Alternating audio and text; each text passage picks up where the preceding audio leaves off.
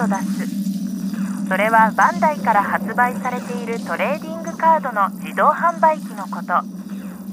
駄菓子屋やスーパーなどに設置されていました。漫画やゲームのキャラクターのカードが子どもたちの間で大ブームに。中でも平成元年1988年に販売開始の「ドラゴンボール」のキャラクターのカードが最も人気だったようです。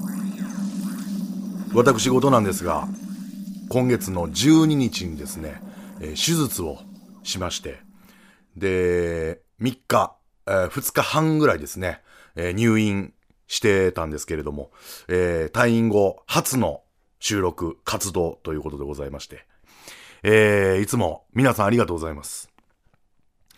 あの、サイヘルニアと言いまして、えー、サイというのはおへそという意味なんですけど、いわゆる脱腸ですよね。腸が脱すると書いて脱腸したんですよ。内臓脂肪によって、こう、腸が脱すると。で、それによって手べそになるっていう、そういう手術でして。だから、お腹切ってるんですよね。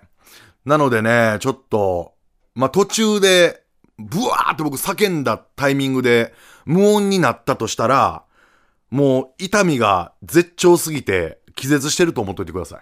はい。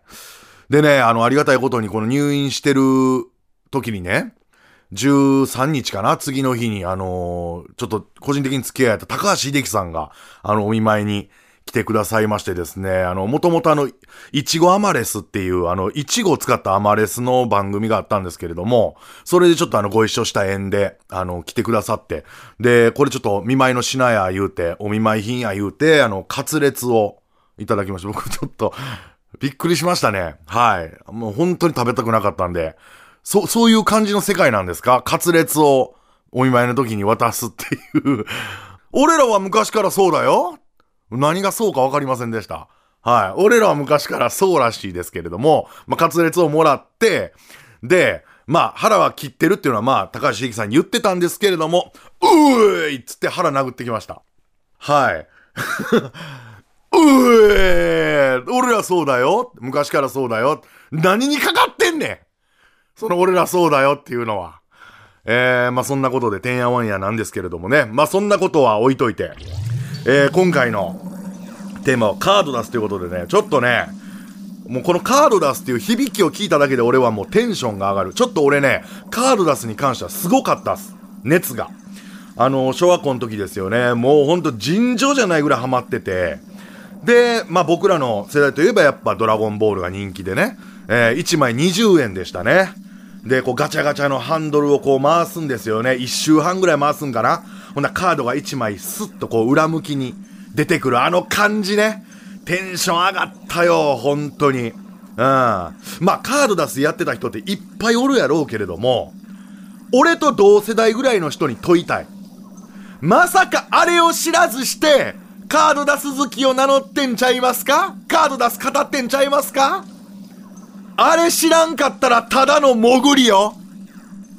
それはですね、バンダイが編み出した全国の全駄菓子屋を巻き込んだカードダス革命。その名もカードダスもろとも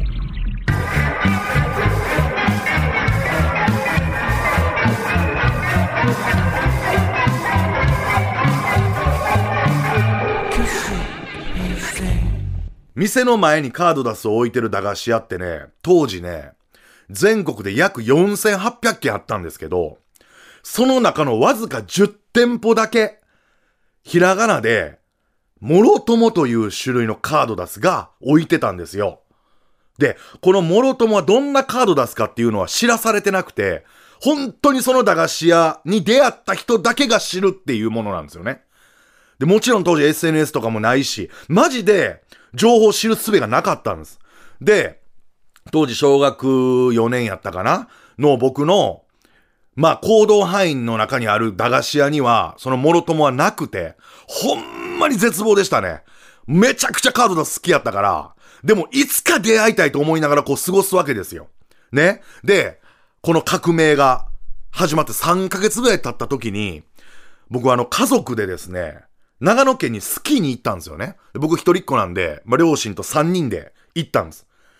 なんと、泊まった民宿の近くの小さな古い駄菓子屋の前に、もろともがあったんですよもろともー言いました俺。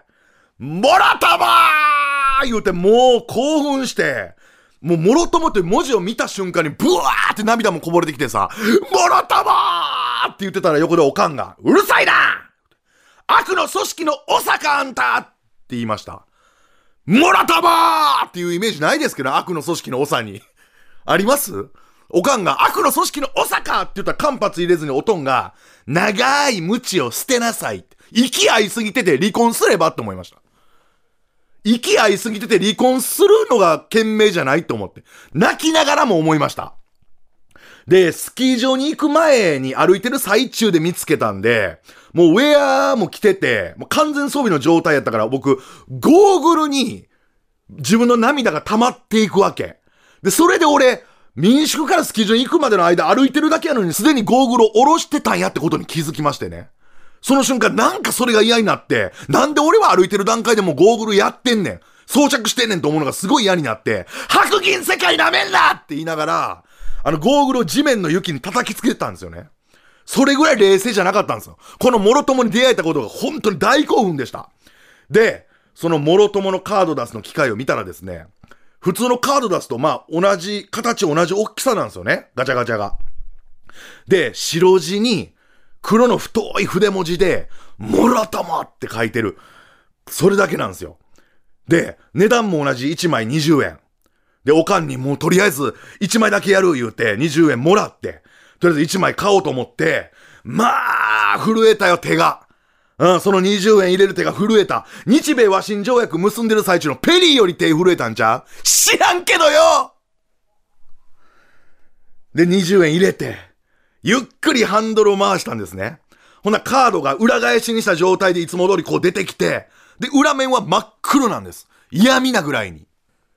で、カード出すの表面を見る前に、ふっと機械の方俺見たんですよ。ほんなら、もう一枚出てんすよカードがこんなことないのよ !20 円で1枚やからねえと思って、引っ張ったんですよその出ている1枚を。ほんならズルズルっと、とんでもない量の枚数のカードが繋がった状態でズルズル出てくんの。うわ、なんやこれと思ってまさにこの口から国旗が出てくるあの感じよ。永遠止まらへんみたいな。うわーってなっててもう止まらへんのよ。なんやこれなんやこれ最終的にね、合計200枚以上ズルズルって出てきたんです。15分以上かかってるやんって思って。で、時間はええやんって即座に思いましてね。時間はええやん、このサイト。で、勢いに任して、永遠引っ張ってたら、最後の1枚が出たわけ。で、最後の1枚が出た瞬間、これマジですよ。カード出すの機械が、前にガゴーンって倒れてきたんですよ。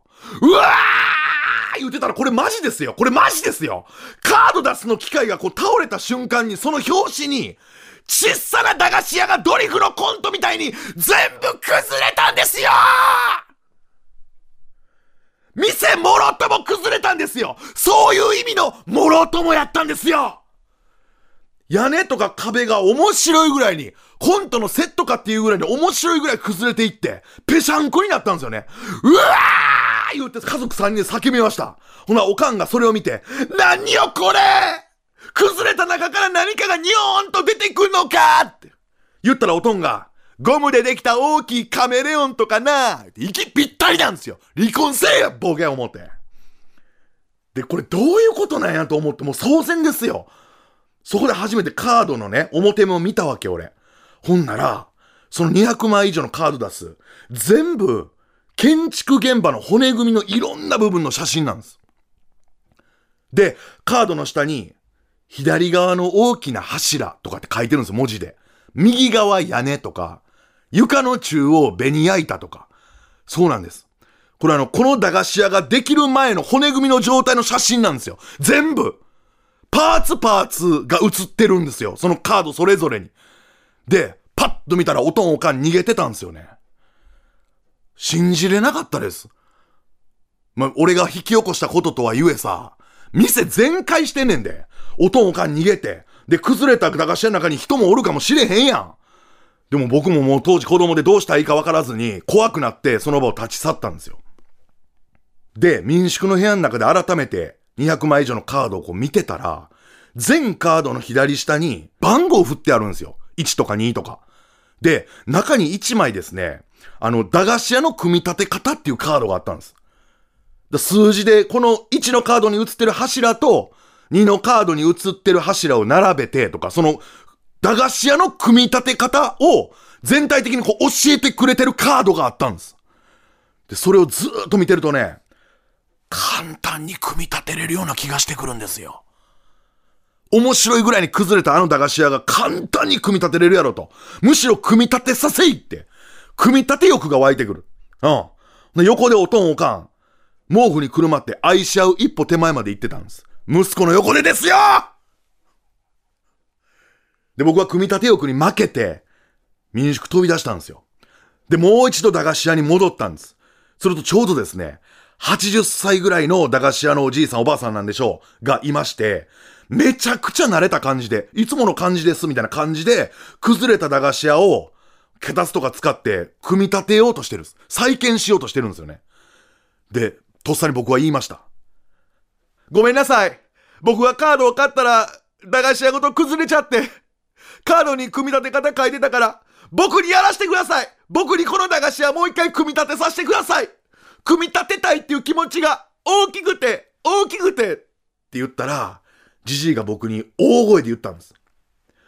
もう一度組み立てるのはわしらの仕事だ。組み立てたいのに組み立てれない。それがこのカード出す、もろともの醍醐味なんだ。子供に我慢を覚えさせるためのカード出す革命らしいんだよ。僕は言いました。バンダイはなんでここまでするんですか？ほんならじじいが、わしらにも皆目わからん。ただ、早くこの街を出た方がいいことだけは確かだと思っとるするとばあさんが言うたんです。無駄よ。逃げてもきっとバンダイは一生追いかけてくる。